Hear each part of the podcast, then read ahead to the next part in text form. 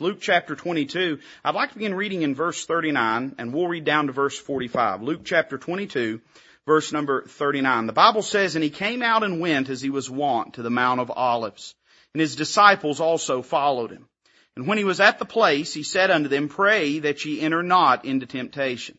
And he was withdrawn from them about a stone's cast and kneeled down and prayed, saying, Father, if thou be willing, remove this cup from me.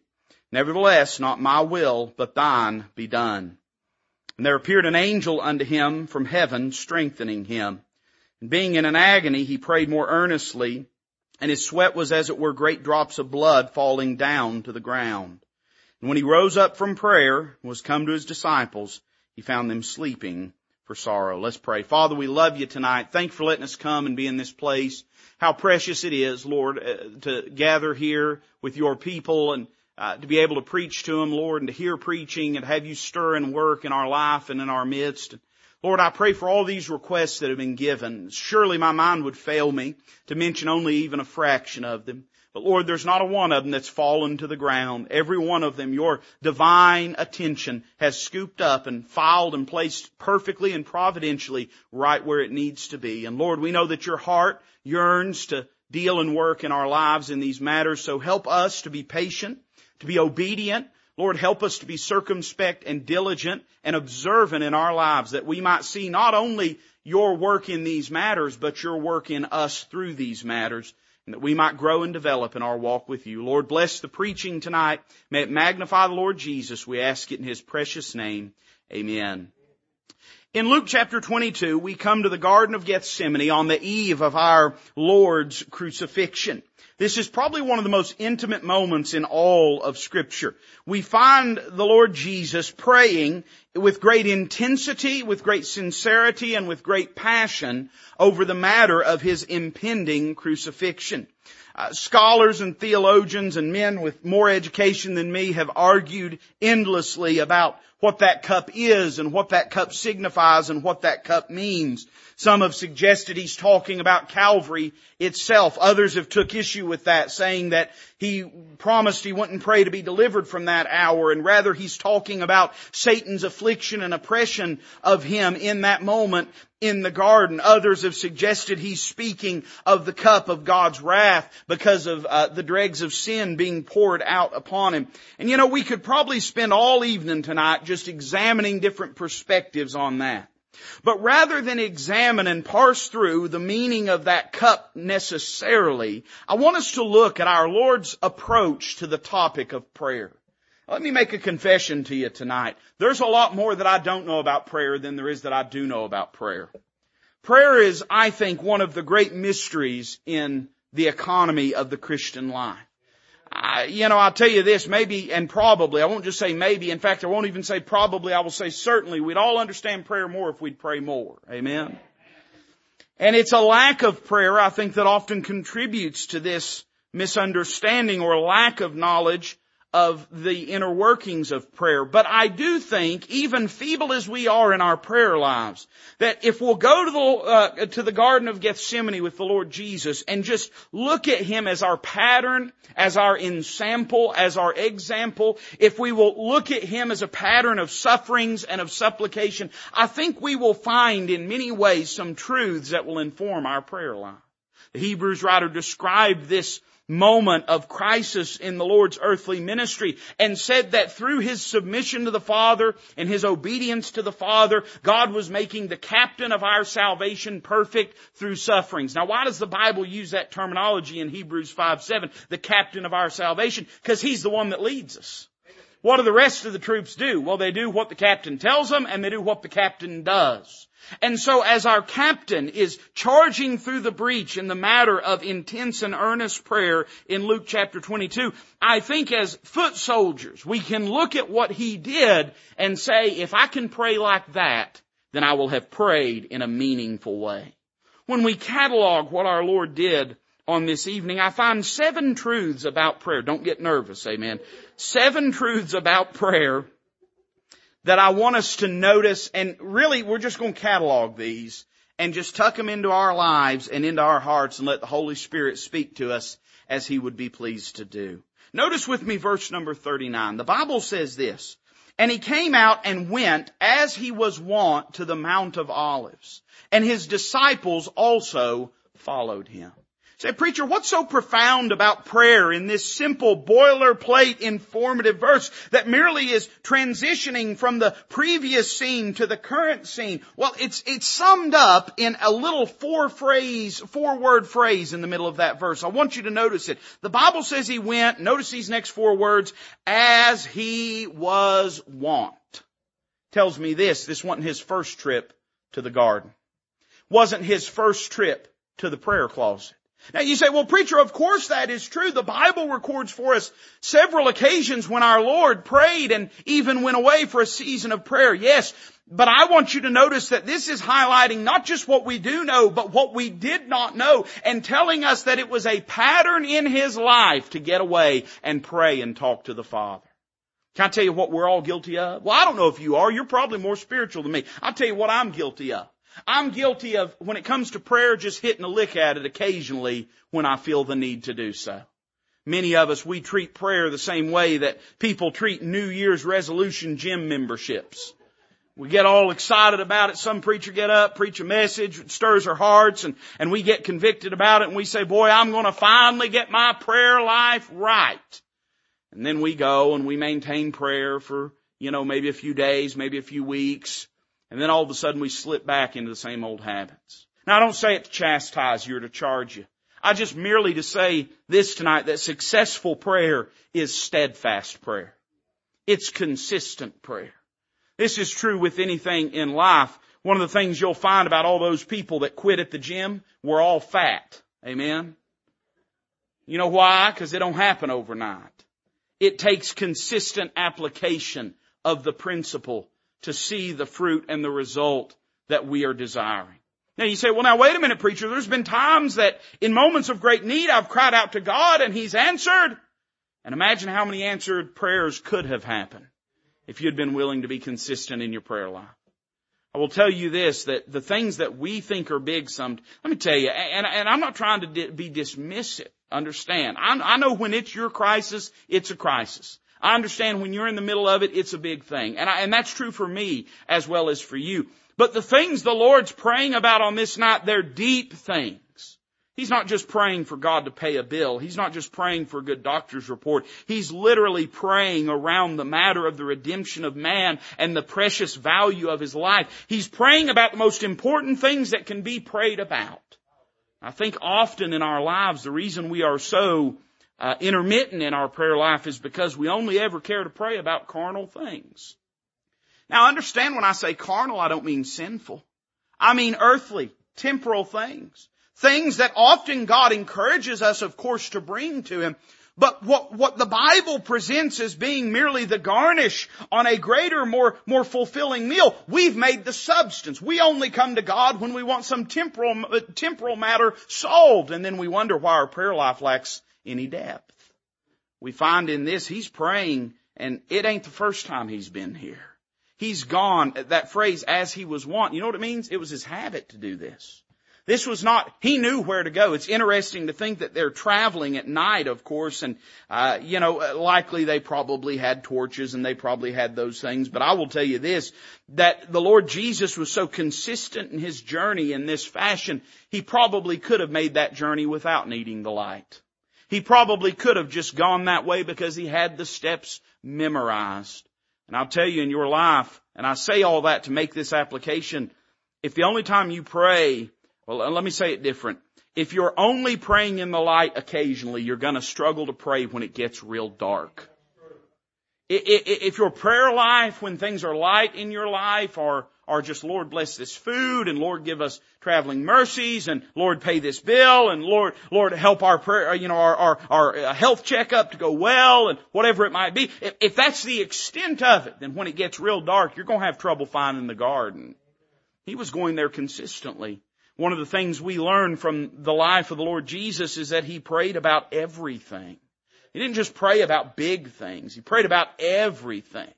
And it's apparent when you study through his earthly ministry that he did not view prayer, and I want to be careful how I say this, he did not view prayer uh, solely as an activity, but equally as much as a disposition in his attitude towards his heavenly father. You say, what do you mean by that, preacher? Well, there were seasons he went away, but he never really was not away. There were times when he uh, secluded himself and, and, and purposed himself to the activity of prayer, but he just talked to his father like he was there because he was. He did not try to compartmentalize his prayer life in such a neat way that he might be able to check a box on a to-do list and then move on from it. In those moments of intense seclusion in prayer, he was battling big, deep things. But the reason he was able to do that is because in his everyday life he was steadfast in the matter of prayer. He wasn't just doing it occasionally when need arose, but consistently. Successful prayer is steadfast. Notice verse 40 with me. The Bible says this, when he was at the place, he said unto them, pray that ye enter not into temptation. Now, a statement could be made here, and I'm going to go ahead and make it. It's not in my message, so I'm not going to charge you for this, alright? Don't worry, you can take me off the clock for a minute. Uh, it could be said successful prayer is shared. And I do think there's some truth to that. I do think that what we're doing here is not just a more streamlined way of doing prayer requests. We do this so that you might take these cards and go home and labor in prayer about these matters because it's a biblical principle that we join together in prayer over things. But the point I want you to notice in verse 40 is the warning he gives to his apostles. He says, pray that ye enter not into temptation. We could say it this way, pay attention because it's a dangerous situation you're entering into. Can I say it this way? Successful prayer is sober. It recognizes the cost and recognizes the danger that is associated with getting serious about prayer in your life. Can I tell you something? It's not an accident that when you get serious about God, the devil gets serious with you. It's not an accident that when you make up your mind that you want to do something for God, all of a sudden it feels like all hell sets itself against you. Because very often when you purpose yourself to do something for God, that gets the devil's attention. And I would say this, that the Lord Jesus, in warning them in this moment, He's reminding them that prayer is not a recreation hall. It's a battlefield. It's, it's not a leisurely activity. It's laboring in the work of the Lord. And that when you set about to pray, you've got to remain sober because the devil will do everything he can to try to destroy you and can I tell you that's really the, I, there's probably several things if we were to go through the Bible, but uh, you want my opinion? I don't guess you came to church for it, but I'm going to give it anyway. Prayer is the thing that scares the devil the most. Prayer is the most direct connection we have to God in our Christian life. It terrifies Him when we pray. And the Lord Jesus, He's warning His disciples because He understands that beginning and engaging in this activity of prayer, it's not going to alleviate the danger, it's going to intensify the danger. It's not a reason to let your guard down, it's a reason to perk your ears up and start paying attention to what's happening around you. Often in our lives, we get disheartened and discouraged from prayer, but you know what we're more apt to do? We're more apt to get distracted from it. Well, I'm gonna get serious about it now. And then all of a sudden, some crisis comes into our life and we probably do pray about that a little while, but then we get so consumed with trying to work our way through it that we cease coming to the Lord about it and it just fades into the background. I wonder sometimes, you know, the Bible says one of these days we'll get to heaven, we'll know even as also we're known. That scares me a little. it scares me to think that one day I'm going to look at my life the way God has looked at my life. And I'm going to see myself the way God sees me. And one of these days, I wonder, I wonder if we won't sit up in heaven and look back at the way that we've lived and think to ourselves, how could I have been so blind to not see the connection between my commitment to God and the affliction that I endured and went through? I would say this, successful prayer is a sober thing. But then look at verse 41 with me. The Bible says this, and he was withdrawn from them about a stone's cast and kneeled down and prayed. One of the things that strikes me as I read this passage of scripture is just how alone the Lord was on this night. Now, He has His disciples with Him. But they immediately fall asleep and humanly speaking, there's an angel sent from heaven to strengthen him. But as far as an earthly friend and, and an earthly co-laborer and an ally in this matter of prayer, there wasn't nary a one. He looked, he listened for him to pray and all he heard was snoring. And there he is alone by himself laboring in this matter of prayer. And it's a reminder to me that successful prayer is solitary. Now you'll say, well now wait a minute preacher, you just got through telling me that successful prayer is shared prayer. That's true. We need to share our prayer needs with one another and we need to use discernment and discretion and be wise about it. We need to make sure we're doing it in sincerity. But we need to share our needs one with another. But it's a reminder of this, ain't nobody gonna pray for you in your stead. He had to go himself onto the field of battle and take up in this holy activity of, of prayer and of spiritual warfare. Nobody else was doing it for him. I'll tell you something that smites my heart. You, if you've been around any length of time, you've heard me say this or something like this, but it convicts my heart to think the times that I've asked others to pray about things I'm not praying about. Because, you know, it's become just common language. Hey, pray about this. Hey, pray for this. Hey, if you think to, would you pray about this thing? How often do we ask people to pray about things we're not even praying about? Why would God answer in that matter? God's a gracious God. Certainly there's been times He's answered prayers that people prayed for me that I didn't have sense enough to pray myself and I'll not limit God's mercy and His, His compassion and His benevolence, but I will just tell you this, this type of prayer is something that has to be done in a solitary sense. No one will do it for you. No one will do it instead of you. You yourself are going to have to go in about this matter of prayer. He pulled himself away from them and again, probably time would fail us and probably my feeble mind would fail us to explore all that's implied in that, both literally as far as his intentions in that action and also figuratively in regards to the singular proprietary character of the Lord Jesus that nobody's ever prayed like he prayed and even when others were praying, him praying was different than how they prayed. But suffice it to say, tonight, if you're going to get serious about prayer, you're going to have to pray whether anybody prays with or for you or not. He didn't say, well, they're not praying. Why should I pray? He didn't say, well, I'll only pray if I can gather a group of people around me to feel sorry for me and pat me on the shoulder and tell me how sorry they are that things is going that way. No, he understood. He knew he's God. He knew the moment that they were awake. He knew the moment they fell asleep. And none of it changed whether he was praying. When he stopped and went and awakened them. It wasn't because he was scared to be praying alone. It was because they needed to wake up and be praying themselves. And in your life and in my life, we're just going to have to reckon with the fact that there's going to be some matters that we can't share. There's going to be some things we can't tell others about. There's going to be some things we won't even know how to articulate to other people. And then there'll be things that often that we'll share with people and they won't, they won't carry the same burden about it that we do.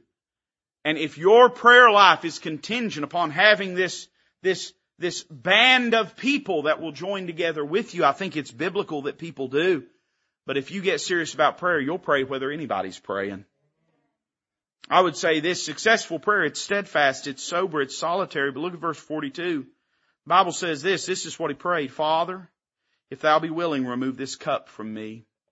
Again, we would, we could spend all evening just talking about that cup.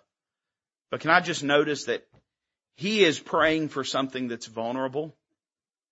He's praying for something that's difficult. You can read the Hebrews account of how this was defined, how the Hebrews writer described this moment and what he's asking for, that it was with much crying and tears and anguish that he prayed this. This was not a superficial veneer. This was something that was raw and something that was plain and something that was truthful and vulnerable. And it leads me to say this, successful prayer is sincere. I wonder how often God's waiting for us to quit messing around and start getting truthful with Him about something that we're praying about. you know, I'm just talking about me. I don't know if that's true. I guess if it's true about you, say amen, but I, it's true about me. Wonder how many times that I'm talking to God and I'm trying to hem and haw and beat around the bush and pretend like I'm something I'm not and refusing to admit my weakness, my fears, my vulnerabilities. And all the while God's sitting there saying, you know, I'm here when you're ready to get honest about this. I'm here when you're ready to tell me what, what you're really thinking, what you're really feeling, and what you're really going through. One of the great things about our Lord's example here in this passage is He doesn't mince words. I, we could also say this, it's not in the message, but I think it goes along with it. Successful prayer is specific. He asks exactly what he wants in as plain language as he can ask it. Your prayer life is always going to languish if you won't get real with the Lord. God's not interested in helping you be a hypocrite.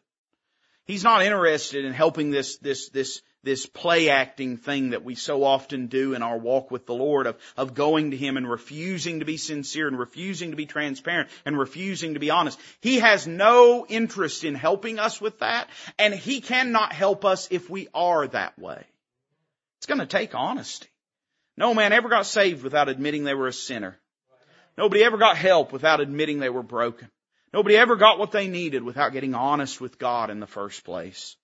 I would say successful prayer is sincere. But then notice the end of this verse, probably the most familiar portion of it. He says this, nevertheless, not my will, but thine be done. Some people have erroneously looked at this passage and said, well, he didn't get his prayer answered. This was a failed prayer. He asked for something and God said no. But I don't think that's true. He expressed his desire. But then he took that desire and put it directly in subjection to the will of his father. And here's what he said. He said, I want this if you want this, God. I want this if you want this. If you don't want it, God, I don't want it. But if you want it, it's something that I want. Why can we not learn this in our lives? Again, I'm preaching at me tonight. Why can I not learn to do this in my life? To say, Lord, this is my desire. I'll just tell you what I want. But I'll tell you this, I don't want it more than I want you. I don't want it more than I want your will. And I'd say this, successful prayer is submissive. In fact, if you, if you will submit every prayer you pray to God, you'll never have a prayer go unanswered.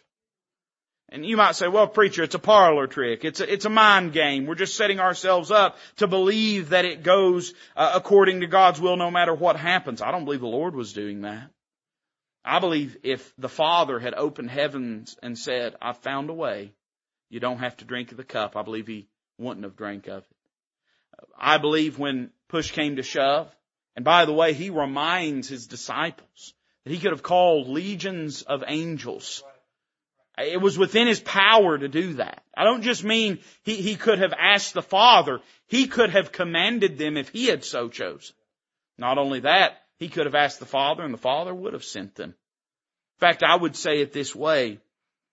If Jesus, and this may not be true of you and of me, but knowing the relationship that Christ had with the Father and his authority as God himself, if he had not put that phrase at the very end, the Father wouldn't have made him drink of the cup. The Father wouldn't, you and I'd be in hell if He hadn't said, nevertheless not my will, but thine be done. In your prayer life, you really want your prayer life to grow deeper, not just wider. we live in a world where our prayer life is ever growing wider. If you talk about the Lord out in public, you will be inundated with people. They're not interested in your gospel. They're not interested in your church. They're not interested in your Bible, but they are interested in your prayers. I remember years ago, and, and, and by the way, don't ever get mad at Miss Regina if this ever happens to you, but when we set up our prayer list and we send that out once a week to people that want to receive it, I told Regina, because she's the one that handles it, I said, now Regina, we've got to have some limitations on the prayer list because we've got to make sure the stuff we put on there, number one, can be answered. Alright? If we're just praying for everyone to be healthy, that ain't never going to come off the prayer list. And, and the second thing was it has to be something that we can find out the answer to because I, we, you'd have people that come up to you and say, uh, you know, preacher, uh, somebody, I bumped into, I talked to this lady down to Food City and, and she's got a son that's sick and asked me to put uh, their son on the prayer list. Well, if you know how to get a hold of the lady down at the Food City, by all means, we'll pray about it. Amen. But it wouldn't take long before our prayer list would be four million items long and no one would take the time to pray through it because it would be an impossibility. And so, you know, we set those sort of, of lines up that, that, that we have to, in our prayer list, you know, we have to make sure these are things we can follow up with. Otherwise, the list will grow out of control and it'll negate the purpose of the list in the first place. You say, preacher, what are you getting at? I'm saying this. we have, we have been led to believe that because our prayer is growing wide, that it's growing deep. And those are not the same things.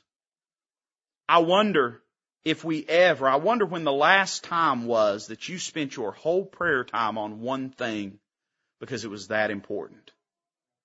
I hope you have a list. I hope you use the church list. I hope I'm on your list. I hope if you got five lists, if you got one at the office, one at the house, one by the recliner, one in the bathroom, pray for me in the bathroom. I don't care. You spend most of your time in there, pray for me. Amen. I'm not against having a prayer list, mind you. I'm just saying there's a difference between it growing wide and growing deep. And the Lord Jesus, hey listen, you want to see your prayer life grow deep? End every prayer with, nevertheless not my will but thine be done. And don't forget about it. Don't let it just merely be a, a, a tag that you put on the end, some ceremonial formalistic language. But then in your life, start looking at how God answers your prayers and understand what the will of the Lord is in light of it. Successful prayer, it's submissive. Notice verse 43, the Bible says this, there appeared an angel unto him from heaven, strengthening him. I'd say this, successful prayer is spiritual.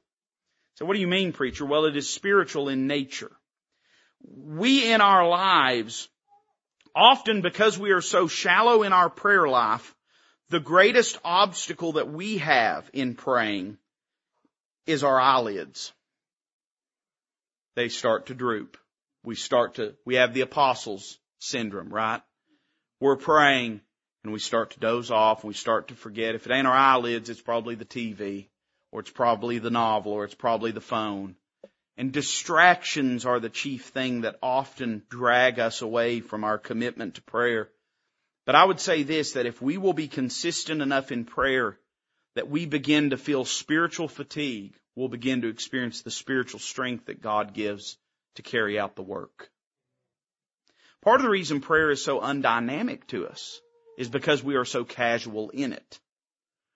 The Lord was not casual in His prayer, and therefore He enjoyed the spiritual strength that came from engaging in this activity of prayer.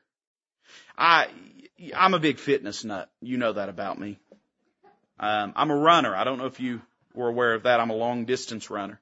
Hey, these things go on audio and they don't see me, alright? So,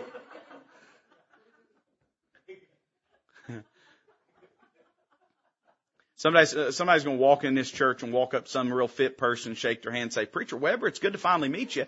Been listening to your messages for years online." He's going to say, "No, it's that fat guy over there. That's the that's the pastor." And he's just going to turn around and walk out and say, "That guy's a liar," you know. They say people that run, and I don't think there's any excuse to run if you're not being chased, but people that run, they talk about a thing called a runner's high. And they'll say when you're running, you begin to get tired, but if you'll push through and keep running, the endorphins will begin to be released in your body and you'll get a second wind. And a lot of runners actually, that's part of the reason when people get involved in it, they, they stick with it is because they begin to enjoy that, that feeling of euphoria that they get when they're running, that, that, that exhilarating feeling. So I'm told. But you don't get that walking to the fridge and back. I've never experienced runner's high. Alright? I, I say no to drugs. Amen. I don't think you have to worry about me getting hooked on it. But you know, in our life, in our prayer life, part of the reason it's so dead and dull and boring is because all we ever do is pray about, you know, a handful of things that we're not even really paying attention to. We spend 10, 15 minutes, then we walk away from it. We never labor in prayer, so we never get tired in prayer, so we never enjoy spiritual strength in prayer. I would say successful prayer is spiritual and finally, and I'll be done tonight, verse 44. Bible says, being in an agony, he prayed more earnestly, and his sweat was as it were great drops of blood falling down to the ground. I, I, I'm really not sure what is implied by this. I'll be honest with you. The plain language to me of this verse does not say he sweat drops of blood. It says that his sweat was as it were great drops of blood, which would almost seem to imply that he was sweating like cut men bleed. But if I got to heaven and found out that in fact as he sweat, he sweat with such intensity that blood vessels burst and and he began to sweat blood and doctors have explanations as to how this could happen. But I think the thing that is being expressed in verse 44 is this. He left a piece of himself on the prayer ground. And I will tell you this, successful prayer is sacrificial. It'll cost you something. It'll cost you time. It'll cost you leisurely activity. It'll cost you attention. Sometimes it'll cost you more than that. I'm not suggesting that we purchase God's attention through sacrifice. I am saying that we probably can't really engage in the act of prayer without it costing us something. It's not that God looks down and says, oh, I'm so impressed that you care so much. It's that if we're not willing to give something up, where's there any evidence that we care at all? So many of us have just sought to take our life. Uh, you can think of your life like a sphere of activity or think of it like a daily planner. And our Christianity has to fit neatly within the columns and spaces that it can safely occupy without crowding anything else out. And if it can't do that, then it's what's got to go and not our other interests. And then we're shocked that God doesn't bless that. We're shocked that God doesn't move on and in that kind of life. But nowhere did God say, I will just be a casual companion of your life, pencil me in wherever I don't disrupt your hobbies and interests. God instead says, I'll be your everything. And if you'll make me your everything, I'll take care of everything else. It's going to cost you something. It's going to cost me something. I've not yet attained. I'm not already perfect, but I want to follow after. My prayer life don't look like this, church. It don't. I'll be honest with you. It don't look like this. There's maybe areas that look more like it than others. But it don't look like it, it looked for the Lord in the garden, but all it needs to. And I want it to. And I want by God's help and grace for it to be that way. I think the Lord, I don't think this is a failed prayer. I think this is a pattern for prayer that we need in our lives. Let's bow together as a musician will come and play. The altar is open. If God spoke to your heart, would you meet him down here in the altar? Let him have his will and way. Nevertheless, not my will, but thine. If we don't mean that in our actions, we won't mean it in our words. And so if God's spoken to you about something, would you meet him down here? Father, bless this invitation. May it magnify the Lord Jesus. May he be pleased. Lord, I love you and I ask it in Christ's name with